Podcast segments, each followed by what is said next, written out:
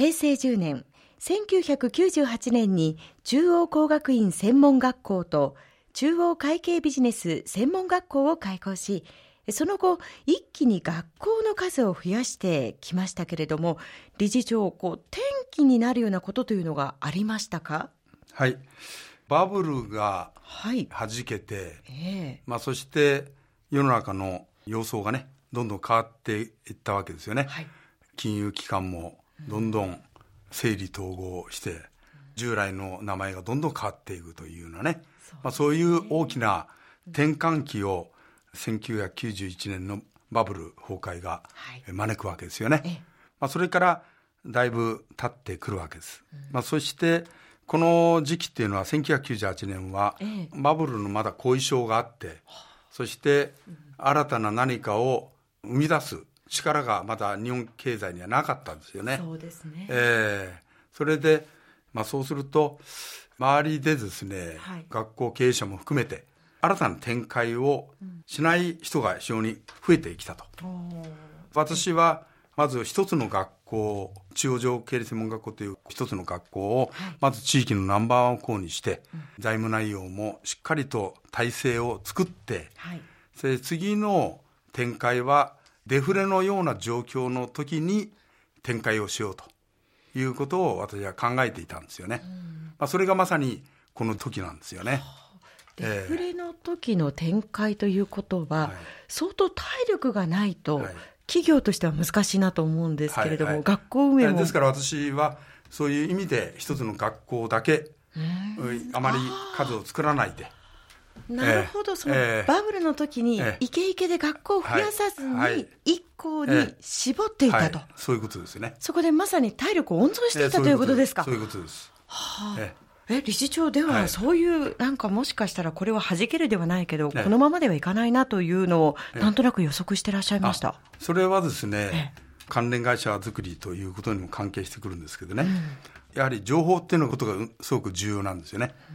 それで、私は自分で学校を展開を始める。そして3年後には関連会社も作る形をスタートさせていくんです。それは学校の周りにですね、ええ、教育機関に関連する会社組織を作っていくと。でも専門学校を運営しながら、会社も作るというその発想は、あまりないんじゃないそれはですね、ええ、あの全く関係ない会社じゃなくて、我々の学校というのは大学も含めて、えー、人材育成で、うん、まあ、そして中小企業をはじめ大企業に就職する、はい。まあ、そうすると企業に入ってからスキルアップとブラッシュアップを図っていくということが大事なんですよね。えー、そうすると、まあ、大企業は研修所はありますけど、うん、当時は中小企業はあまり研修所を持ってませんでしたからあの群馬県の中小企業のための研修所を作りたいと、はあ、まあ、いうのが群馬中央総合研究所という会社の作りの始まりなんです。それが昭和63年に作ったんですね。まあ、そういう会社を作って、それから通信システムの日本パスコムというね、会社を作って、それは全ての情報を得るということと同時にね、社会の変化をどんどん捉えていくためのことが一番大事だと思っていたわけです。そしてこの時期というに言うんですか、はい、その社会の状況も踏まえて、はい。はい、どんなふうにこう拡大をなさっていったんですか、まずですね、この10年の時に、中央情報経理専門学校から学科を分けて、中央工学院専門学校にしました。はい、それから中央会計ビジネス専門学校につきましては、大田に開校したんですね。今はこの中央会計ビジネス専門学校につきましては歯科衛生士の専門学校に、えー、えー、やはり変化してますけどね、まあ、そのような学校をこの時に作りました、はい、この後平成12年に今度は高崎に進出するわけです、それこれはですね、東京から進出してきた専門学校がバブルがはじけて、はい、まあ、そしておかしくなってしまって宙に浮いてたんですね、当時早稲田コンピューター専門学校という学校でした。それがたまたまこの経営者を知っていたもんですから、はい、まあ、私が引き受けるということにしたわけです。学生もおりますしね、学生のためにも、やはり地元で引き受けてやることが一番大事だと、うん、いうことで、学校法人ごとですね、えー、その、学校を引き受けたわけです。そうですか。まさに救い主ですね。まあそれでその学校法人を生かして、ええはい、まあそして隣にたまたま9階建ての大きなビルが、うん、これもバブルがはじけて宙に浮いていたと、え、テナントビルですね。でそっくりそこも購入できると、えいうことができたわけです。その時に。運よく。えー、で他に今誰も書いてはなかったんですね当時は。それで、うん、えー、今まで早稲田コンピューター専門学校とは別に、今度は高崎ビューティーモード専門学校という美容の専門学校を開校するわけですね。なるほど、えー、あの美容の専門学校については群馬県下に一つしかなかったもんですから、うん、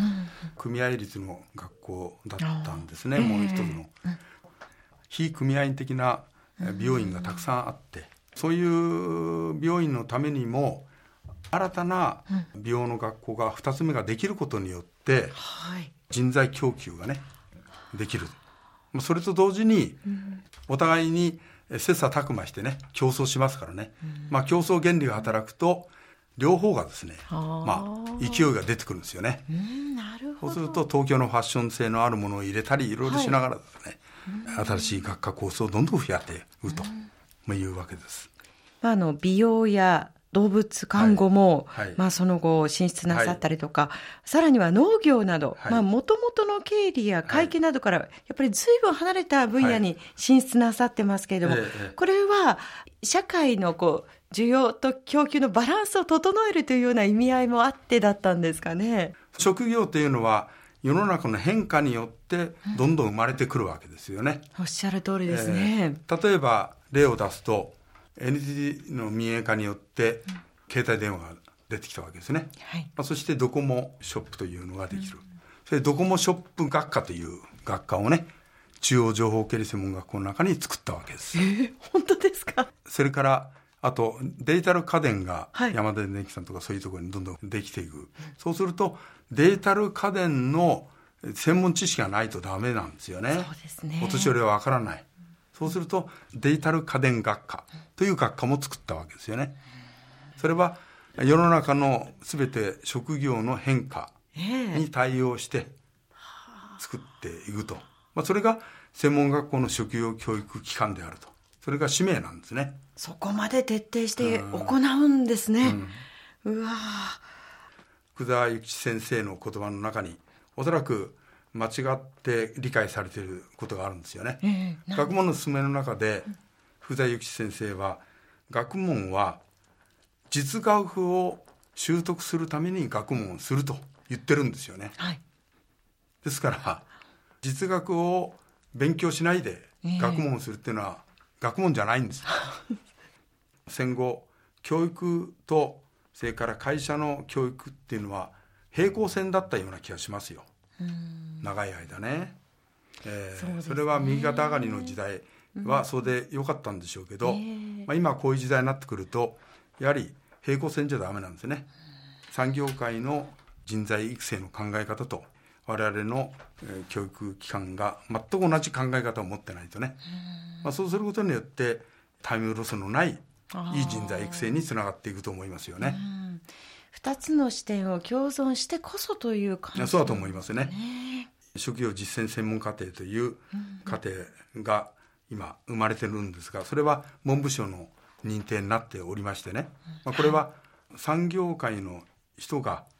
我々専門学校に講師として来てもらうとか、あ。るいは学生を今度は産業界に実践的に出すということと、それから学園の中に入ってきてもらって産業界の人が評価もすると、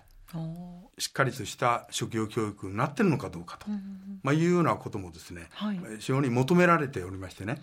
まあ、それで産学一体となったそういう連携が今どんどん進んでます。ますますそういう時代に入っていくんだと思うんですよね。はい、この後もコマーシャルを挟んで中島理事長にお話を伺っていきます。